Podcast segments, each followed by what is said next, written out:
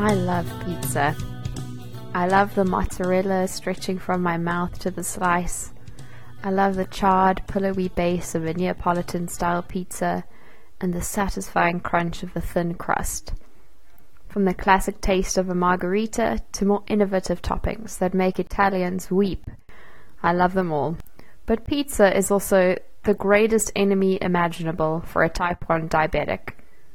While most foods require diabetics to inject a single dose of fast acting insulin to combat the intake of carbohydrates, the high fat content in pizza means that carbs are held in your stomach and released over an extended period, meaning that an immediate rush of insulin could result in first plummeting, then rocketing blood sugar levels.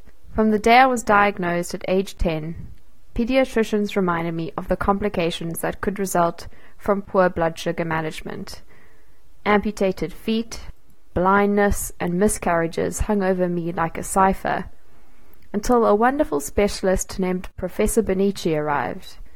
He was a sports car driving, opera singing, hairy chested Italian, and he uttered the most wonderful words. If you want a pizza, eat a pizza. Professor Benici helped me to figure out a complex multi injection procedure that would allow me to cope with this challenging food if I chose to eat it. With this in mind, it makes sense that I've had a complex relationship to food. What I eat and how I deal with what I eat has a direct relationship to some horrifying health outcomes. Why then do so many women around me experience more guilt, judgment, and anxiety over food than I ever have? Why are perfectly healthy people placing more focus on their bodies in someone with a potentially life threatening chronic disease.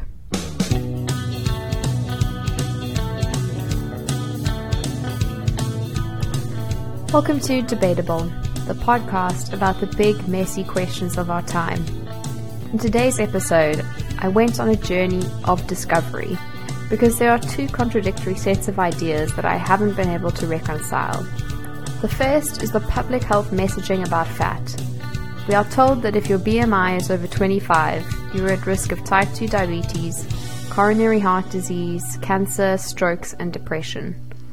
Shows like The Biggest Loser, How to Look Good Naked, and Three Fat Brides in a Thin Dress tell us that being fat is a miserable, undesirable experience. By contrast, we have a body positive and fat liberation movement, whose messaging tells us you can be big and beautiful, you can be healthy at any size, that you should love your body, and that our obsession with thinness is tied up with mental illness, capitalist greed, racism, and sexism. And warnings from the British government that excess fat can increase your chances of contracting the coronavirus have been criticized by activists who argue that fat people are being used as scapegoats for underlying social problems. When I started my research, I was both enticed by and skeptical of both these ideologies so I decided to speak to a representative of the fat liberation movement, a journalist who argues that the fat liberation message is dangerous, and a medical doctor who specializes in obesity studies. Just so you know, I will be interrupting this first interview here and there to clarify some terms and concepts you may not be familiar with. My name is Jackie. I am a South African currently living in Brooklyn. I moved here for grad school and now I work in Broadway theatre education. You describe yourself as being part of the fat liberation movement. Can you explain what that means? Sure. So I should start by saying that this movement really feels to me like an online and organic grassroots movement. There certainly is a locus of organizers from the 70s who began it, but my knowledge is really based from online bloggers and incredible online activists and academics. I'm really indebted to writers and poets for teaching me about this movement. So it's people like Sabrina Strings and Roxane Gay and Sonya Renee Taylor and Linda Bacon and the blogger called Your Fat Friend. I have a whole list of people whose shoulders I'm standing on here. I'm not claiming to be a leader of this movement. I'm just human going about my life who believes this. So the movement itself it really believes that no one should be discriminated against because of their size. There's so much anti-fat bias in the world, and we're really trying to shift that to remove connotations of fat as ugly or lazy or unhealthy, and also remove the moralizing that's placed on food. Food is like good food or bad food. Really, food is just food. It's nutrition. It fuels our bodies. And fat liberation can encompass self-love, body positivity, finding cute clothing, feeling good about yourself. But I really see it as an intersectional justice issue because fat people face issues in so many spheres, in the medical sphere, in the workplace, in public space, and our experiences are shaped by these broader issues in society. So fat phobia intersects with racism and classism and capitalism. And until we tackle each of those issues, no one is able to live a liberated life. So I see it as a really intersectional issue towards justice as a whole. So on this podcast, I'm quite interested in where opinions come from and how different opinions fit together. Could you talk about yourself in terms of different things that you believe, your kind of ideological background? I see myself as a queer intersectional feminist. I grew up Jewish and kind of aligned most with progressive or reconstructionist Judaism. And I guess you could call me a leftist, like a little s socialist, definitely towards the left end of the spectrum. And I guess the isms that come with that. And if you think back, what kind of beliefs did you have about body image and fat growing up and in your childhood? I definitely grew up in a home where the women were always dieting. We were always trying to shrink ourselves. No one ever told me this overtly, but I believed that my fatness would hinder my success. I thrived academically and musically and artistically and socially, but I still believed that I was undeserving of celebrating my accomplishments and that I was undeserving of love and that my only way to live my real life was once I was thin. When did you discover this new way of thinking about things and what led you to become a part of it? So I was doing an undergrad course in medical anthropology. We had to experience something new, a new physical sensation, and then write about it for a paper. And I investigated some of the diet culture stuff I had grown up in as part of that project. And during research, I came across a number of Tumblr blogs. For those who don't know, Tumblr is a blogging and social networking website that was particularly popular in the early to mid 2010s and is often associated with users with socially progressive views. Um, I always joke about how Tumblr saved my life because really it introduced me to this world of concurrently fat positivity and feminism. And these movements, these bloggers basically gave me another narrative that I had the option to not hate myself. It was a total shift in mindset. I could read stories from other folks that deeply resonated. I was like, oh, I could have written this story these writers and activists showed me that I could wear clothes that I actually like. I didn't have to just be in clothing that flattered me or made me look skinnier or hide my body. Those tips and tricks like just wear black, don't fool anyone. You're still a fat person wearing black, you know? like they taught me about loving fashion that I really wanted and finding joy in food and actually listening to what my body wanted and learning intuitive eating instead of moralizing food as good or bad. And I'm really thankful to the nutritionists who are growing this movement of intuitive eating and health at every size because they are really the folks I think genuinely concerned with health, not the um, fat phobic health concerns. Intuitive eating is an approach to food that many nutritionists, social workers, and other specialists encourage. It involves listening to your body's messages, for example, learning to notice when you are hungry or full, and eating accordingly.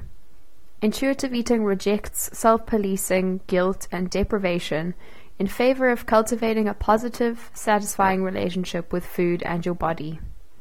These writers taught me that I could move my body in ways that I loved. I didn't have to go to a gym, which was an incredibly toxic site for me. It had been a site of assault for me. That I could find joy in movement through dance or yoga or anything really. They really helped me totally reframe my world. And at the same time, I was discovering feminism. And so I was learning about how women are dieting and we're shrinking ourselves and how an intersectional approach is really so key to so many of our liberation movements. Non-fatness is seen as a sign of economic success and maintaining social status and upholding standards of beauty that are really rooted in whiteness. So discovering this movement was really eye-opening and life-saving. Could you give a definition of thin privilege? Thin privilege doesn't mean that you have never experienced comments about your body. And it doesn't mean that you maybe don't like parts of your body. But it does mean that you can move through the world in a way that is not hindered by your body. Fat people may be denied healthcare or adequate healthcare in the same way that a thin person would. A fat body can't necessarily access a plane seat in a way that a thin body can. A fat body may be discriminated against in hiring in the way that a thin body is not.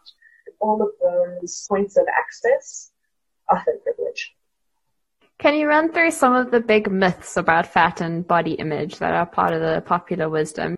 Sure. A lot of the myths around how to solve fatness are so prevalent and we hear them all the time. Like catchy diet culture lines like calories in, calories out, or eat less, exercise more. And those are just false. Not everyone's body is built that way. There are so many factors that affect body size, and that can be access to nutritious food and genetics and lifestyle and mental health and chronic illness. Another very prevalent narrative is diet talk as bonding. So office culture, when there's a birthday cake brought in and someone says, I couldn't possibly have a slice, go ahead, I'll be bad. Or, oh, I guess I can have a cheat day. All of this moralizing around food is just so prevalent and it's fully constructed. It's all a myth we have made it up, which luckily means we can undo it and make up something else.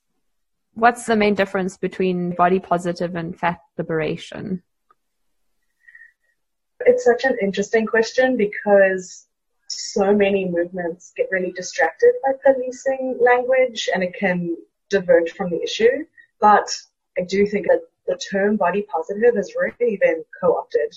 When you search for body positive on Instagram or just anywhere, your searches will mostly yield thin or conventionally attractively curvy people who are loving themselves and they're running through the ocean all the while they're promoting diet teas that are actually diuretics. And tied to that is this toxic positivity idea that everything is awesome all the time, which doesn't actually allow ourselves a full array of emotions and experiences of our bodies. I think a helpful phrase is about body neutrality, not just body positivity.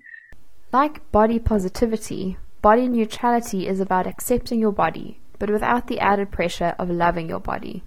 The philosophy advocates thinking less about what you look like and more about what you can do with your body. I'm really excited about a world where aesthetics don't matter. We're all treated as people who all have different needs and we're not rating each other on a scale of one to ten like, ah, oh, bro, you could never get her. She's a nine and you're a five. That's so gross. I hate it. body neutrality is helpful and fat liberation is helpful because you don't have to love your body. You don't have to feel positive about your body all the time. Certainly a way in to the movement for folks can be through bodies and aesthetics and fashion and self-love can be radical and powerful in a world that hates your body, but there's so much more to the movement, which is why I like the phrase fat liberation. I'll just add one more thing about body positivity sometimes folks say to the fat liberation movement, why are you celebrating obesity or promoting obesity? I'm not promoting any way of being. I'm just loving my body. I'm just saying it's okay to be in the body that you're in and notice that people have different needs and not make assumptions about each other's bodies. And in a world of so much body negativity where we're surrounded by body hate and brutal comments and overt bullying, body positivity, this like self-celebration is really needed to counter the negativity to get to a place of neutrality. So really this movement is about like just being in your body and noticing that it's your home and it needs fuel and it likes to move and it houses your brain and your heart. So, you know, take care of it for those reasons, not because you hate yourself. It's almost like body positivity can act like a balancing of the scales. That's probably a poor, unnecessary yeah. uh, metaphor there that I didn't mean to put in there. that's very funny. no, no, I, I truly think so. I think body positivity that's actually positive, that's like, hey, we're all celebrating our bodies is great. I wanted to talk about the word fat because I think it's a word that a lot of people shy away from using. They see it as an insult or they just rather would use a euphemism. It's a word that you use and you've used it to describe yourself. Can you talk a bit about that? And can anybody use the word or is it only for people describing themselves? What do you think about it? Yeah, so I think this is such an interesting question because the things we call ourselves in any sphere is really a personal choice. I'm not here to say that fat people must call themselves fat or that no one can call another person fat. But I'm interested in why we have this social contract that fat is a bad word. I have reclaimed it to describe myself because I am fat. It's just a descriptor. I align myself with the fat liberation movement, so it makes sense to call myself fat. It's almost as if I've reclaimed the word that was once a slur in the same way that the movement has reclaimed queer. And so I have also adopted the word queer to describe my sexuality. So I think it's certainly possible to use the word fat as a descriptor that is neutral and value judgmentless. And we still live in a world where calling someone fat is an insult. It's still a word that holds power. In the long run, I'm interested in removing this power and focusing on other things. Like who cares what size your body is? But I know that it can still be hurtful to call someone fat. So I would leave it up to an individual to describe how they see their body and what they feel is appropriate to call it. Let's talk about health because, as you say, people seem to focus a lot on this issue of health. And the main thing they focus on is the idea that fat and health are completely connected and that we should really discourage fat because it's an indication of poor health. So, can you talk a bit about fat and health and the relationship between health and discrimination? People seem to really care about fat people's health, which is interesting, right? Because we don't check in on our thin friends and say like, hey, did you get enough sleep last night? Or say to your parent, hey, are you drinking enough water? But we do say to our fat friends and family, I just really care about you. Have you considered going on a diet? First of all, there's that double standard, which I just want to name. But there is this ongoing conflation of fatness and ill health. And it just simply doesn't stand. It's bad science. It's illogical these studies come out that say uh, fat people are this percentage more likely to die of heart disease. People interpret that study and read that correlation means causation. And it may be the case that fat people have a higher degree of heart disease. But let's look at what that's about. Is it the fat that's causing that heart disease? Or is it something about the medical system that discriminates against fat people? People really like to fling stats at fat liberationists without a true medical understanding. And we're so steeped in this fat hating culture that it's really easy to draw the lines between causation and correlation instead of really looking at the multiple factors that go into any person's ill health, regardless of size. For instance, a fat person and a thin person could have exactly the same lifestyle, but only one is criticized if a fat person is working out, they are the subject of derision or laughter even, or often misplaced praise or unsolicited advice. A friend of mine tells a story of how she was running, she's a fat woman, and someone stopped her mid-jog to say, don't stop running, keep it up, which was doubly ironic because she literally stopped her to say, don't stop. And it's really none of your business. No thin person is ever stopped while running to say, keep it up. I'm much more interested in changing these understandings, especially because the ideas of fat as unhealthy have changed over time. In the 19th century and early 20th century, doctors were actually afraid that women were too thin. There were advice columns around weight gain and how to have a better diet to put on weight. And in America, at least, this was because of the building of a racialized identity, building whiteness amidst an immigration influx. So there was a lot of anxiety around fertility of black women, and you were less likely to have babies if you were thin. So there were worries about this diminishing white race. Women needed to learn how to scientifically manage their bodies so that they could position themselves specifically in opposition to a savage or bigger, squatter, sexualized black women. So we see that black bodies are really sites of fear and anxiety and degradation under white supremacist societies. And out of this, comes diet culture and fat phobia. So really, all of these ideas that we have around fatness and health are steeped in racism and eugenics because they both degrade black people and discipline white people at the time.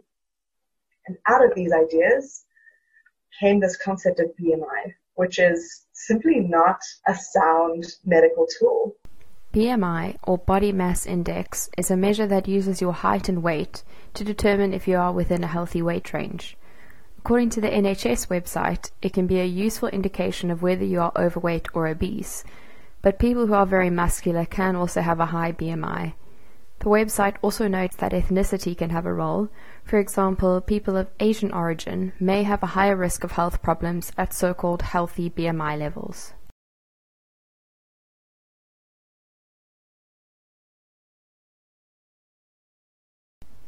It was created by insurance companies based on randomized assessment of risk.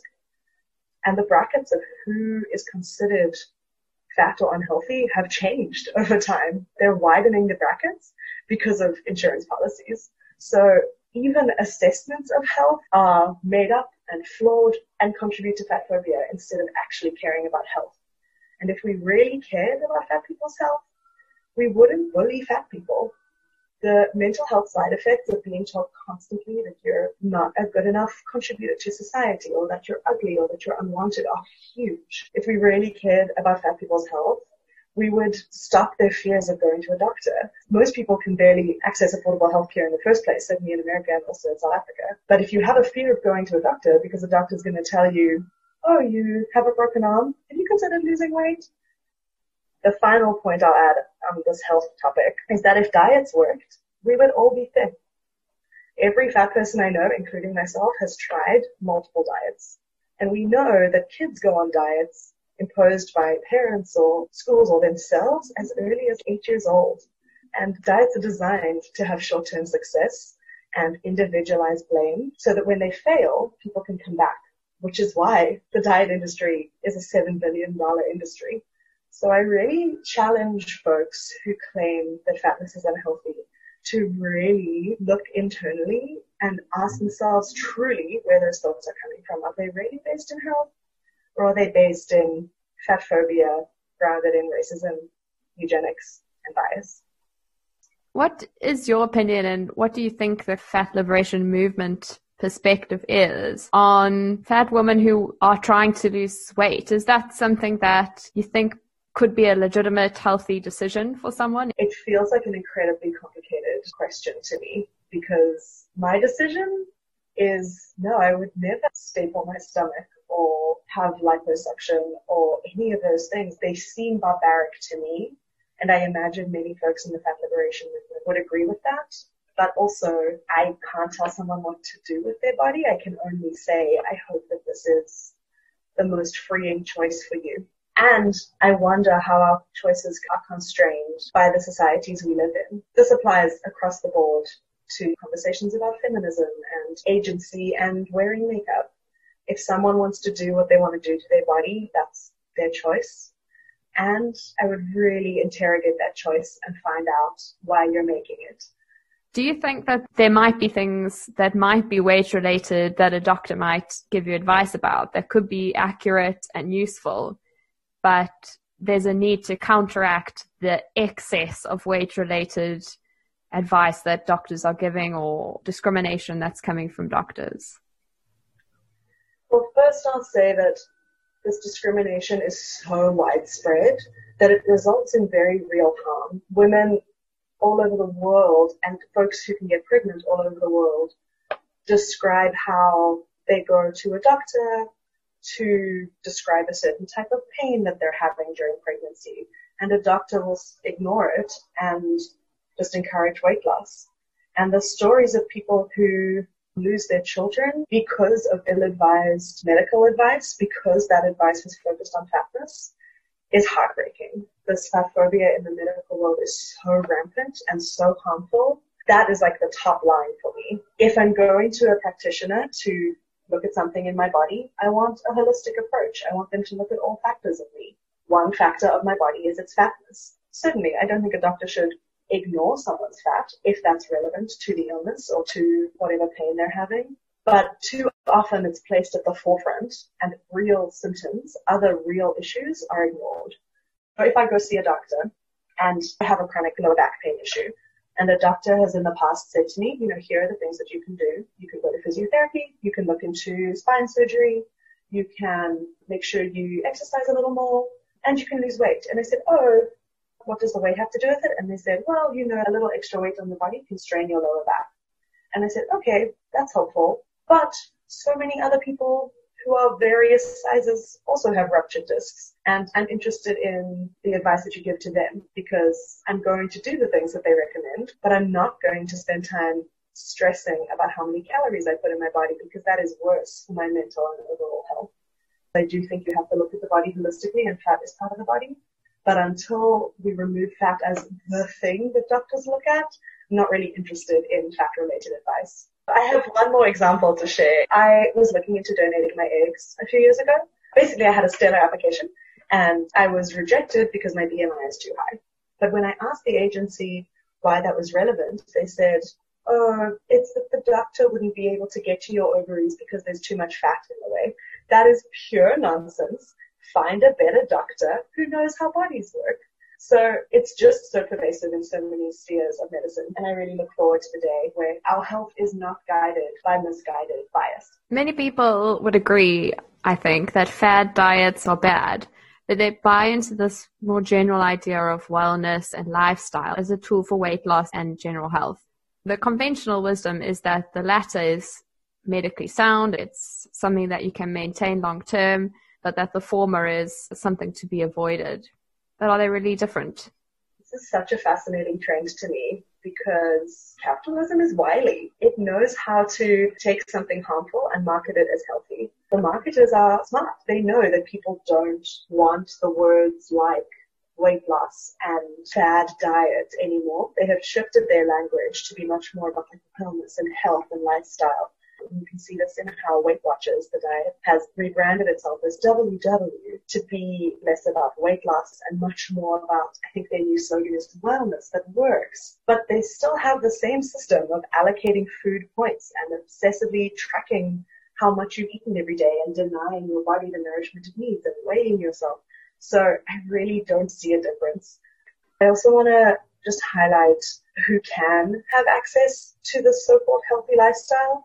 If you're working a minimum wage job and you live in a food desert where you have lots of access to fast food but not a grocery store, or you can't afford a gym membership, or there aren't any outdoor exercise spaces. Of course, these factors are going to influence how your body is in the world, and it may result in fatness because of the system of racism on which America is built. Most of the folks working these minimum wage jobs or living in food deserts are BIPOC folks. For those who don't know, the term BIPOC is an acronym which stands for Black, Indigenous, and People of Color. The term has been around in the US and Canada for a number of years, but it grew in use during the George Floyd protests earlier this year. And so, of course, the Black Lives Matter movement intersects with fatphobia and dismantling racism and fatphobia go hand in hand. If you had a magic wand, you could change society overnight. What would you be interested in changing? Wow, I love this question. You get to really imagine a great world.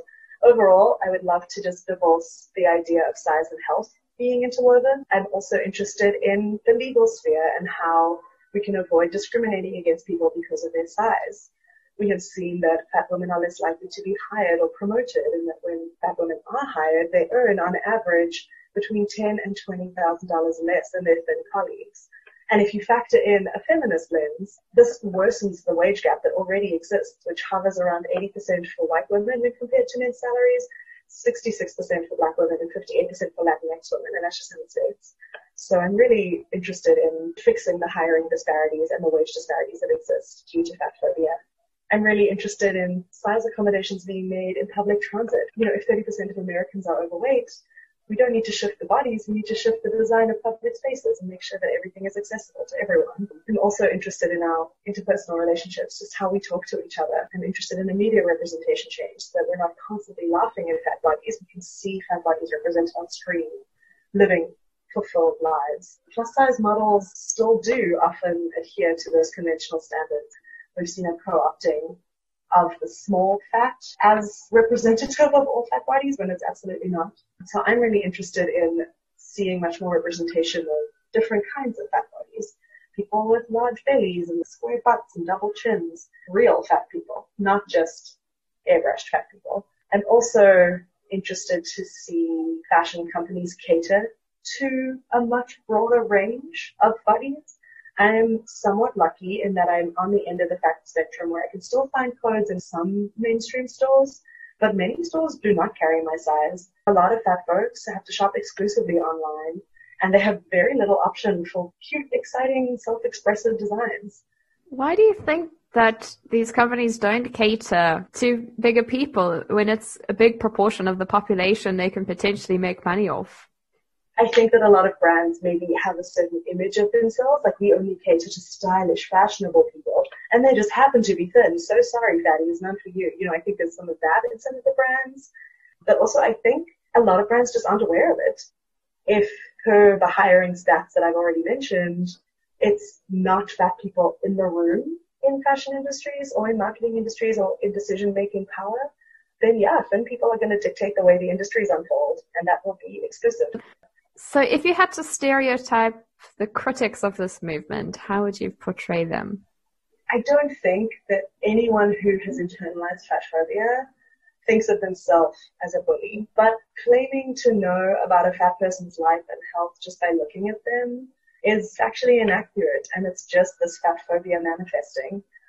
I ask of the critics, what is this really about? Is it our own fear of ugliness and not belonging? I really think it's much more about our social fears. And we have this convenient mask of health to hide behind when really it's much more about fear.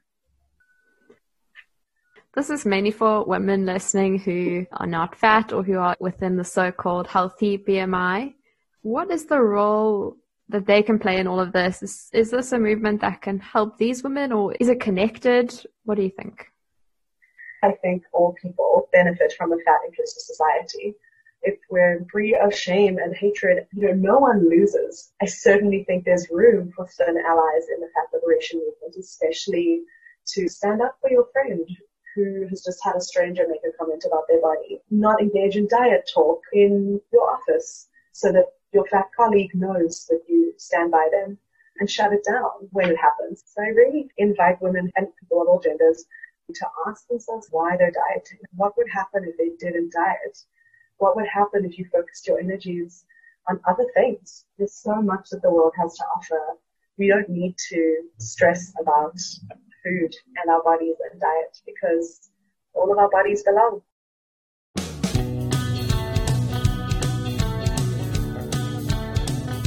I really enjoyed speaking to Jackie. I think that most people who see themselves as socially liberal would agree that institutionalized discrimination is unacceptable, and the amount of psychological strife she experienced about her own body seems like a whole lot of unnecessary pain.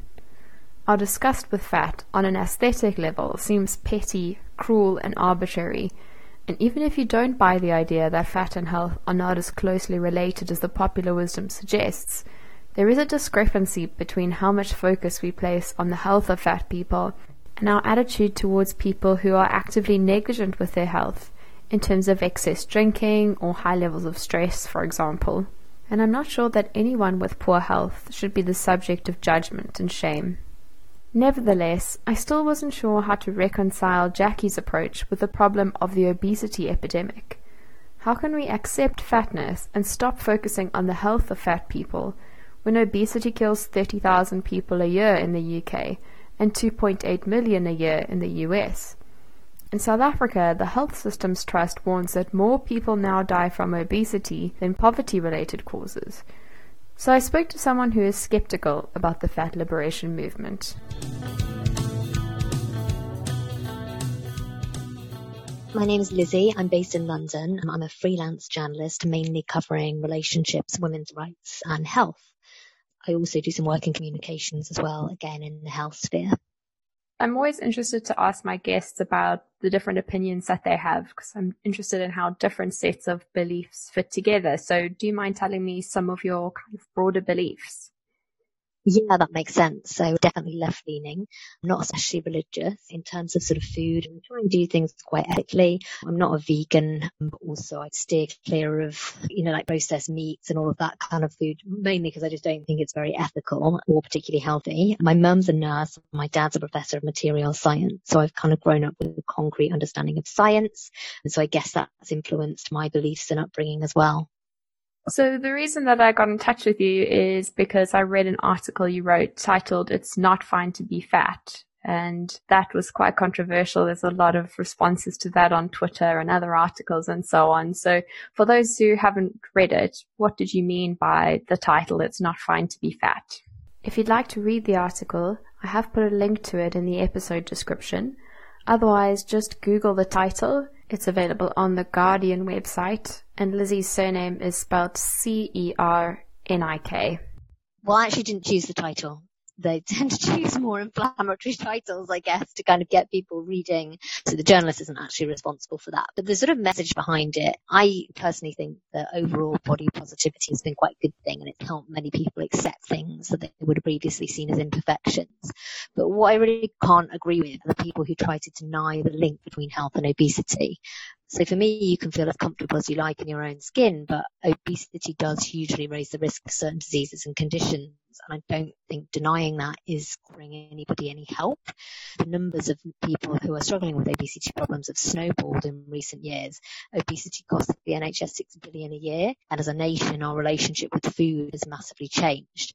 I personally feel like a lot of people are in denial about it. The issue has perhaps become even more obvious during the COVID era because a lot of the issues and illnesses that people spoke of before that were relating to obesity, like restaurant joints, diabetes, people saw those as quite far in the future, a long way off, and perhaps it wouldn't affect them and all that kind of stuff.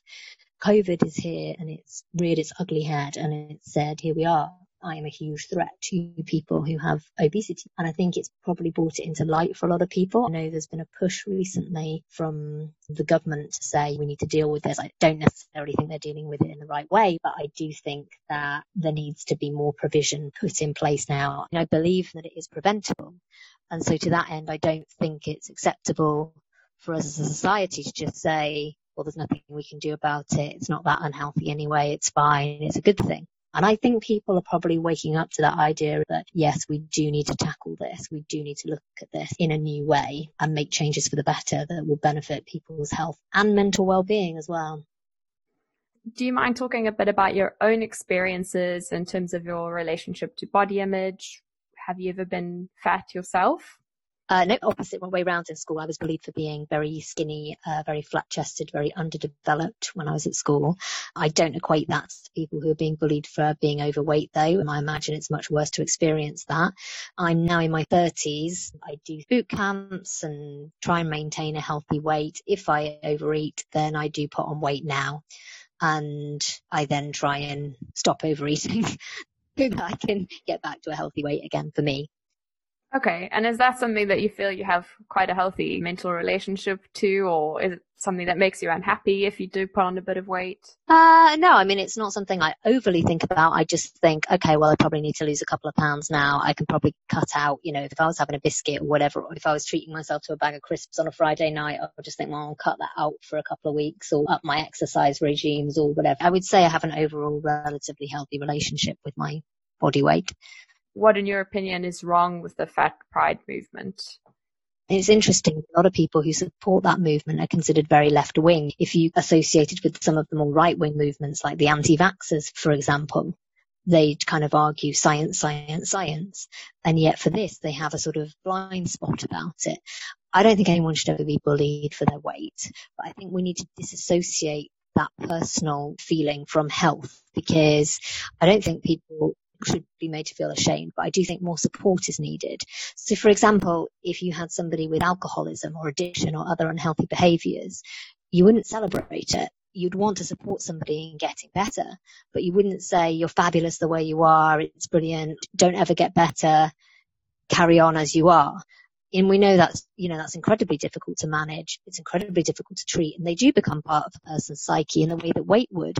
So yeah i just find it a bit ironic that some of these people who are in the fat pride movement are generally not science deniers but then there's this blind spot i guess but scientific facts don't lie. Okay, so some of the claims that people in the movement make about how science says that you can be healthy at any weight or that there's not such a strong link between fat and health would you say that that's yeah. quite dubious science or yeah very dubious and i actually think it's damaging to give people those messages because in any health situation people will gravitate towards the health beliefs that make them feel most comfortable you know somebody might have covid and they've got a fever and they don't want to have covid so they'll convince themselves it's something else and they won't get tested people have very set beliefs about their health. It might be the other way around that they're anorexic, but they think they're fine. They think they're fat or whatever else it is. I think it's irresponsible to deny science. Do you have any stereotypes about the sort of people who are part of the fat pride movement how do you perceive them and what do you think motivates them? Imagine, you know, it's probably from being bullied in the past, trying to accept themselves. It comes from a healthy place. And that's great until you get to a point where you're discouraging self improvement. So messages like 99% of diets fail are quite damaging because, yeah, of course, crash dieting fails, but we don't want people to crash diet. We need to support people in their relationship with food and exercise. It's easier for some people to lose weight than others, and we're all built in different shapes, but obesity has skyrocketed thanks to all these convenience foods and the fact that we eat more and we move less. And if you compare these rates to 50 years ago, it's greatly increased. So I don't know how anyone can argue that it's natural to be obese. I find it quite strange that would even exist as a health belief. And there's a lot of anecdotal data that gets shared amongst the fat pride movement as well. You know, the comments that you mentioned earlier about I'm fat and healthy, etc. And that might be true. And it might be true that a smoker lives to be 99, but we know scientifically that smoking overall isn't healthier and leads to poorer health outcomes. That's just a fact. We know. So yeah, I would say there's those two things really is the one is denial of science and the other is initially coming from a healthy and happy place or wanting to be promoting happiness and health for people, but maybe becoming too bogged down in their own mental health issues about how they feel about their own weight to actually really understand the issues behind it and why it might be damaging. In the article, you also spoke about some of the positive outcomes of the body positive movement. So, do you think there's more change to be done in the way that the media portrays bodies? And what more do you think the body positive movement should be doing? I think it would be good if we talked about bodies less. I think there's far too much focus on what we look like. Perhaps we should be aiming for body neutrality and health rather than activity. All the other things that our bodies allow us to do, such as reading and sport and writing and art, because that's all more important than what we look like. A body is just a body. But to live a long, happy life, we should be trying to nourish it well, keep it fit and healthy as much as you can, obviously, because we don't have control over every aspect of it even Instagram posts that mean well, where there's people posing, you know, pictures in their underwear and so on. For me, I don't find this helpful in any way, even if someone's got a different body shape or they don't look like a model or whatever. It doesn't make me feel more positive. I just think, why are we obsessing about bodies all the time?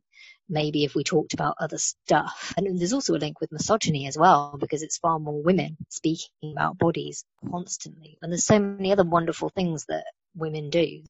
That said, I would like to see a greater representation of different races and cultures and disabilities, but again, not in a token way and not just because of those reasons. Let's celebrate what amazing things people are doing with their mind and bodies, whatever they look like and whatever disabilities they have.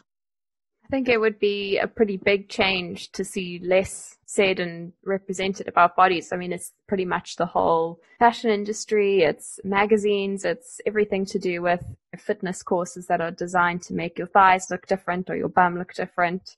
It would be a pretty radical change if we did see bodies more in terms of what they can do.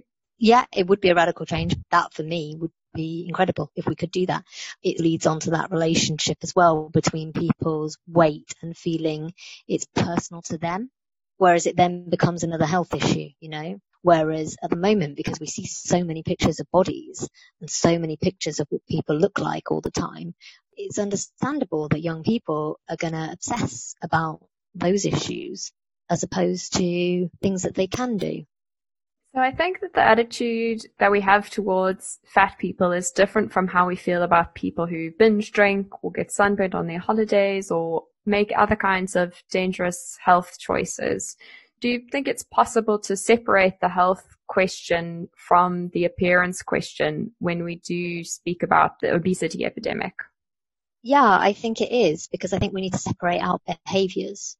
So, for example, if I was a manager screaming at all my employees every day, it isn't great for my health or well-being. It's not great for theirs, but it's about the behavior rather than the actual individual person. I think we need a more holistic approach that's got support and health across the board rather than just focusing on you're too fat, you need to lose weight. So it could be things like provide like council run exercise classes that cater to people who perhaps haven't really done any exercise before. You know, they don't feel overwhelmed then going to a gym or something where there's loads of skinny people that they feel they need to emulate because they're with other people who are similar to them, experienced similar challenges to them perhaps, and it's more supportive. So I think it's about taking a holistic approach. Do you think it's really possible to tell people that there's something wrong with their body without shaming them? Again, it just comes back to that separation of behaviors and the individual because it's not about the person themselves. It's about their relationship with their mind and body and their relationship with food and exercise. So it's just about separating those behaviors and coming up with new ways to actually engage people with health and fitness. We need to go back to the school level really and thinking about teaching people to cook, teaching people to what foods you know, nourish their body, how to make them taste good together. Even things like, you know, so many people associate healthy food with bland and boring because they think, oh, well, you know, it's going to be disgusting. And then we've also got the issues of poverty. It comes down to things like better housing, ensuring that people have access to housing with cookers that work and have enough money to feed themselves on. So there's simple things like that that are more policy based. If you're poor and you're living on a terrible wage, who can blame someone for grabbing some chicken nuggets instead of a bag of lentils? Because, you know, lentils are hardly appetizing. But if we're able to get in early and educate people on being able to make food taste nice that is also healthy, then I think we can really improve the way that we handle the obesity crisis. There's also an argument around junk food and convenience food and making that less readily available as well. It's all about behaviors. If we had to make donuts from scratch, who's going to bother 99% of the time? But it's because everything is so easily available that those behaviors become ingrained in us. And then there's also sort of coaching programs, treating obesity in severe cases as an addiction, like an addiction to food offering people the kind of psychological support they might need. I don't think there's one easy, fast route to it. And I think it will be dependent from person to person. So for me, it's much more about psychology and habits rather than the individual person themselves.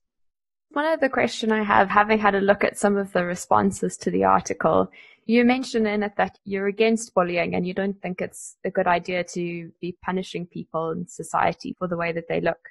What would you say to someone who would accuse your article of being bullying? I wouldn't say it is. If you break down the actual points that are in there, it's based on scientific fact. It's based on research and it's based on issues of me not agreeing. If you go up to somebody in the street and you start abusing them to their face and saying, why are you fat? Why do you look like this? What's wrong with you? You know, you make horrible comments towards them. Or if you don't hire them for a job because of the way they look, then yes, it would be considered bullying. But I wouldn't really say an article. I think people can perceive it as that because I think there's probably an element of them knowing the truth deep down and the truth hurts, if I'm honest. It's just a fact of life. If you hear something that you can relate back to yourself, you might feel ashamed and you might feel angry, but it doesn't change the narrative. I'm not going to go up to say to somebody and be rude to anybody about it. But if somebody said to me, I'm thinking about losing weight, do you think this would be a good thing? And they were obese, I would say, yeah, I think it's fantastic. Good for you. I think that's a brilliant choice to make. If people are comfortable in their bodies and they're overweight, then that's their choice to do so. It's a personal choice. I don't have to think that that's a good thing just because they do. That's their own life and that's their own choice to make but you can't be healthy and obese. They don't go hand in hand. If you, for example, choose to smoke, or if you choose to go on sunbeds every day, it's a free country and you can do as you please. But you can't then also say, you know, I've got incredibly healthy skin or incredibly healthy lungs. I'm doing no damage to myself whatsoever because that's not true. Having spoken to both Jackie and Lizzie, I realized that, at least from a more left leaning perspective, health is the fulcrum of the problem. Whether aesthetic preferences, sexism, and racism underpin the anti fat ideology, as Jackie claims, or not, health is the sticking point. So I decided to bring in a medical expert. I'm Arya Sharma. I'm professor of medicine at the University of Alberta in Edmonton, Canada. I'm also the founder and scientific director of Obesity Canada, which is Canada's health charity for people living with obesity. Can you start off by giving a definition of obesity? To most people, when you hear the word of obesity, you're thinking of people who are pretty large, who probably have a lot of health problems, and who should probably be trying to lose weight. Now, in a medical context, for a long time, obesity has been defined based on body mass index, which is a number you can calculate just based on height and weight. And so, really, it's a measure of size. Now, what we've known for quite some time and what I've been a very strong advocate for is this notion that size is not really a good measure of health because we do know that people come in all shapes and sizes and that it is pretty possible to be quite healthy across a wide range of weights and sizes. So this idea that there is a certain number that people have to be in terms of their size or, you know, when stepping on a scale and that that somehow equates to their health is actually a notion that makes no medical sense. I mean, it's very easy in clinical practice to see two people who have the exact identical body mass index number. One of them could have all kinds of health problems like diabetes or sleep apnea or arthritis. These are all conditions that we know can be worsened by weight gain and tend to get better when people lose weight. But then you might have another person who has the exact same body mass index, and that person has none of those problems. And so saying that both of them have obesity and saying that both of them need to be losing weight just makes no medical sense whatsoever. So simply having a lot of body fat does not mean that you're unhealthy, does not mean that you're sick, does not mean you have a disease, does not mean that you probably have to lose weight. If they have a lot of body fat that's not impairing their health, they're happy as they are, their blood pressure is fine, they don't have joint problems, then according to this definition, they do not actually have obesity. They just happen to be large people living in large bodies. Leave them alone. But that's different if you have obesity. So if your body fat is actually affecting your health or your well-being, that's when you need to go out and seek professional help. So we have to be very clear when we use the term obesity, at least in the medical context, that we are actually talking about people who are ill. And so that's something that we really have to change in the literature. We have to change it in thinking about obesity because that's really what obesity ultimately is about. It's a medical condition that is caused by the presence of excess body fat. Can you talk a bit about some of the misconceptions about the causes of obesity? When we think about what causes and drives obesity, we have to start with the biology. The underlying biology of obesity is highly genetic. You know, when you look at family photographs and you've got parents, you've got the grandparents, and you can very clearly often see how obesity runs through families. And there's a lot of science showing that body shape, body size, body fat, the location of body fat is very tightly genetically regulated. And that there are some people for whom gaining weight is really, really easy. There are in contrast, people who find it extremely difficult to gain weight. You know, we all know the skinny person who basically lives off a junk food diet, never gets off the couch, and is thin as a rail. On the other hand, we've got people who are really careful about what they eat. They have all the knowledge, they do the exercise, and yet they just seem to be packing on the pounds year after year. This has been shown and documented in scientific studies where you've actually taken people You've locked them up in a metabolic ward and you've given them the same amount of calories, made them do the exact same amount of activity. And what you see is a wide range of body weights. There are some people who after six weeks will have gained two pounds, and there are some people who after six weeks will have gained 12 pounds on exactly the same diet, on exactly the same amount of physical activity. So we know that there are huge differences amongst people in terms of their susceptibility to weight gain.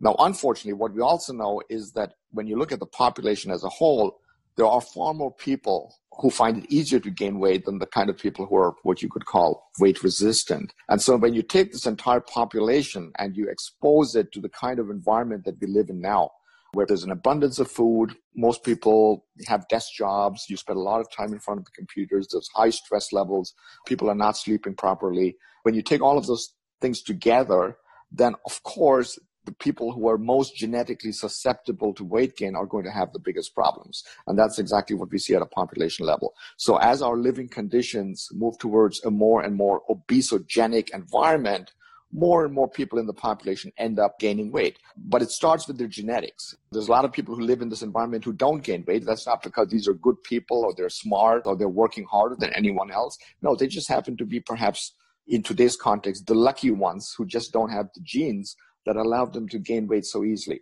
And so we have to understand the underlying biology that drives this epidemic. And of course, it is the environment that then kind of, you know, triggers the whole thing. But it's not that people who live in larger bodies are really living much unhealthier lives than the people who happen to be living in thin bodies. And there's a lot of research that actually shows that. And what are some of the misconceptions about weight loss and how easy or difficult it is to lose weight? Well, I think the biggest misconception about weight loss is that this is something that you can do and anybody can do and will be successful in the long term. And I think a lot of the confusion comes because short term weight loss is something that's pretty easy to do, and most people have done it. But the way that I explain this to my patients is I say, you know, bodies like to gain weight, but they don't like to lose it. So the problem is that people gain weight for all kinds of reasons. And there's a lot of different reasons why somebody might gain weight, starting from the genetics that we've just talked about. The problem you're up against is that when you try to lose weight, your body is going to resist weight loss. And it does so using a whole bag of, if you want, biological tricks that are going to make it difficult for people to lose weight in the long term. And essentially, these mechanisms work against you. Now, the way bodies work is that they tend to defend their body weight usually around the highest weight that you've reached. So let's say, you know, you've been in a car accident, you've had some depression following that, you have some chronic pain, you're not sleeping properly, and you gain 50 pounds. So you end up, say, you're now 250 pounds. Now your body is going to try to defend those 250 pounds. So now let's say you recover from all of this and you start going on a diet or you start an exercise program and you're trying to lose the weight. Well, and as you start losing the weight, your body is going to start responding. And there's a very powerful biological response that is actually going to limit the amount of weight you can lose which is what most people will experience the so-called weight loss plateau. So, you know, the first couple of weeks into your diet, things are going great, you're losing weight, and then the rate of weight slows down. Uh, you're still following your diet, you're still doing the exercise, but you're no longer gaining weight. That is really your body resisting weight loss. So it's basically your body saying enough is enough. No matter how hard you try, you're not going to lose any more weight. That's the weight loss plateau. But what it also does is it kind of sets you up for weight regain. And what happens then is the minute you start increasing your food intake because now you're relaxing your diet or you're cutting down on your exercise program, that weight is going to start coming back. And it comes back very, very quickly. And it's going to take you right back to the 250 pounds where you started. And for most people, for the vast majority of people, and in fact, I would say almost for all people, it's only a matter of time. When you hear about the people who claim that they have successfully conquered obesity because they lost 100 pounds, you know, 10 years ago and they've been keeping it off, so they've cured their obesity, but you actually look at what they're doing to keep the weight off, the more weight they've lost and the more they're trying to keep off, the more this becomes almost a full-time job. So if you look at the restricted diets that they're on, the amount of physical activity they do, it's a daily struggle for them to keep off the 100 pounds. And I can tell you that every single one of those people, if anything happens in their life that makes them come off their diet, come off their exercise program, they will have absolutely no problem putting the 100 pounds right back on. So that is the biology that you're up against. And that is the real reason why virtually all of the weight loss programs that are out there, almost none of them work uh, in the long term. In the short term, they all work because there's a lot of ways you can lose weight but there are very, very few ways to actually keep the weight off because your biology is going to fight you. And so when you listen to a lot of the people who says, you know what, I'm not even going to bother anymore because every time I lose weight, I end up putting the weight back on. And in fact, sometimes I, I gain even more weight than I lost in the first place. So I'm done with losing weight. I'm just going to stay the way I am and I'm going to try to be as happy as I am. And please do not talk to me about weight loss. I totally understand that because that is a normal response to having failed and failed and failed and failed and failed over and over again the challenge we have in obesity management is how do we get people to lose weight and keep it off in the long term? And what we've learned is that that is extremely hard to do if we are not also changing the underlying biology. So, what would be a possible solution? And are there some cases where it's better to just allow people to remain at the weight that they're at? Well, it really depends on the kind of problem that people have. Sometimes people have medical problems because of their size, but these problems, you know, might be easy to control through other means. So let's take somebody who has excess body weight and that excess body weight is causing them to have high blood pressure. So they take a tablet every day that brings down their blood pressure. So for that person, if the blood pressure is well controlled, well, that might actually be the best solution. Now I can give you another example. It would be sleep apnea.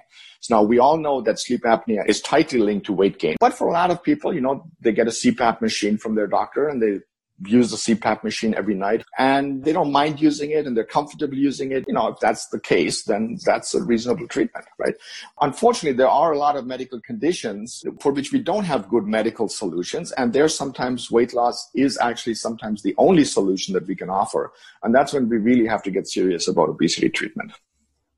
What sort of treatments are available in that case?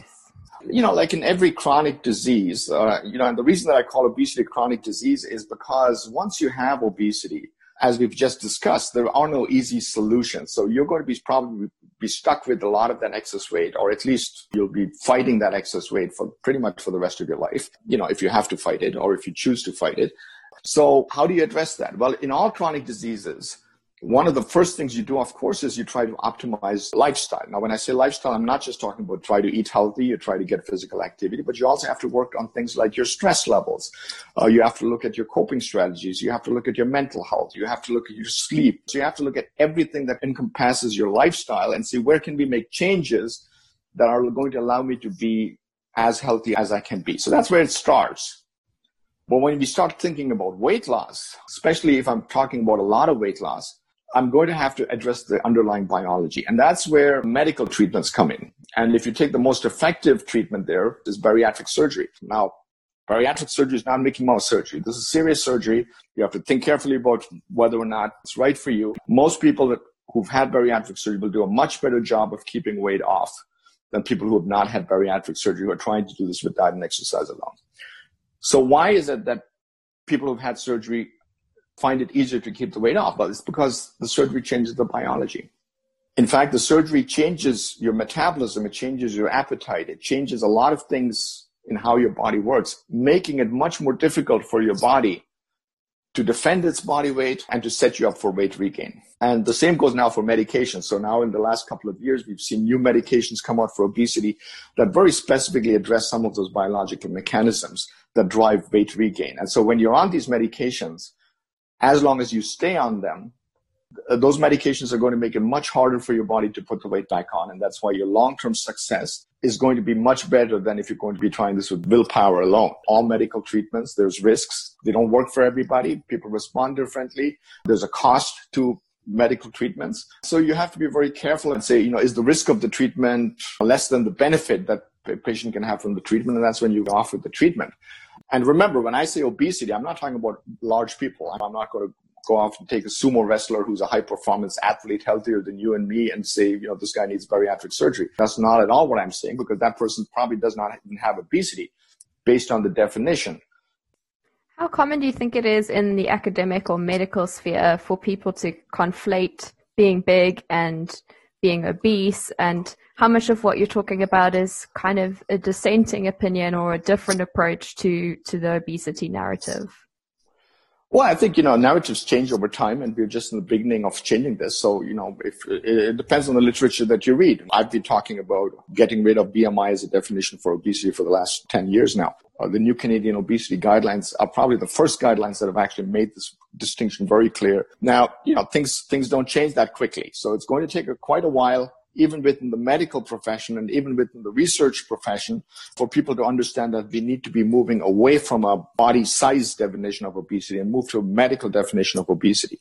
And that's going to happen because it's, it's just logical. It makes sense. It's going to take probably even longer before the general public understands the difference. It's going to take perhaps even longer before policymakers and people who make decisions around access to care, etc., change their opinions about this. Also, because even in the medical profession, we have not really been teaching a lot about obesity in medical school. And that also has to change. So there's a lot of work to be done in terms of really changing this whole narrative around what obesity is and who should be treated and who should be left alone. There's a lot of other things that are being addressed, the weight bias, the stigma, the discrimination, a lot of other things that are being discussed, and they're all important in terms of thinking about obesity as a chronic disease. I think it will benefit a lot of people. It will benefit those people who are large and say, you know what, I'm fine, leave me alone. I don't have a disease. I'm just someone who's living in a large body. What do you think about some of the more kind of prevention focused approaches to obesity, given that it's obviously incurable and difficult to treat? Do you think things like public education programs or changing the food environment are useful ideas? Well, well, absolutely. I mean, you know, we live in an environment where the food is crappy, and that's not just for obesity, that's for everything. So on a public health level, we should be asking people to eat better, to be more physically active and to be more mindful and manage their stress and, you know, do all the things that people need to be doing in order to live healthier lives. Now, is that going to reduce obesity? I don't know. Will you end up with a more healthy population? Probably. But we know that these things are very, very difficult to do. And I can't think of any example of anywhere in the world where the changes have been so radical in terms of lifestyle or health promotion that we are actually starting to see obesity numbers go back down. So we think we know what we need to do, but either we haven't done it yet or we haven't done it properly, or in the cases where it's been done, the results are not as quite dramatic as we've expected. So this is really hard. You know, I don't want to say that prevention is useless. Of course it's not. But to me, a lot of this stuff is not really obesity prevention. It's just, you know, promoting healthy lifestyles in the population. And I think that's what we should be doing and that's what we should be doing more of. If what Dr. Sharma argues is true, it's good news, because if the causes and solutions for excess weight are as complex and challenging as he describes, there's no good reason to blame or judge anyone for being big. And if health is possible at any size, thousands of people can stop torturing themselves with pointless and painful weight loss regimes. But it's also really bad news because it means that those who want or need to lose weight have an extremely difficult road ahead. Of course, you can find plenty of literature that defines obesity by BMI, and health at any size is a controversial idea. But my three guests all agreed on a few things. First, look after your body and mind, whatever that may mean. Second, no one should be bullied for their size. Third, there are a lot of problems with the structures of our society including the accessibility of good food and healthcare. As always on Debatable, I'll let you draw your own conclusions.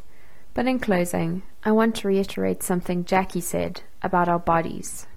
Notice that it's your home and it needs fuel and it likes to move and it houses your brain and your heart. So take care of it for those reasons, not because you hate yourself. Thanks for listening. You can subscribe to Debatable on Apple Podcasts or Spotify. And if you'd like to find out more about my three guests, details are in the episode description.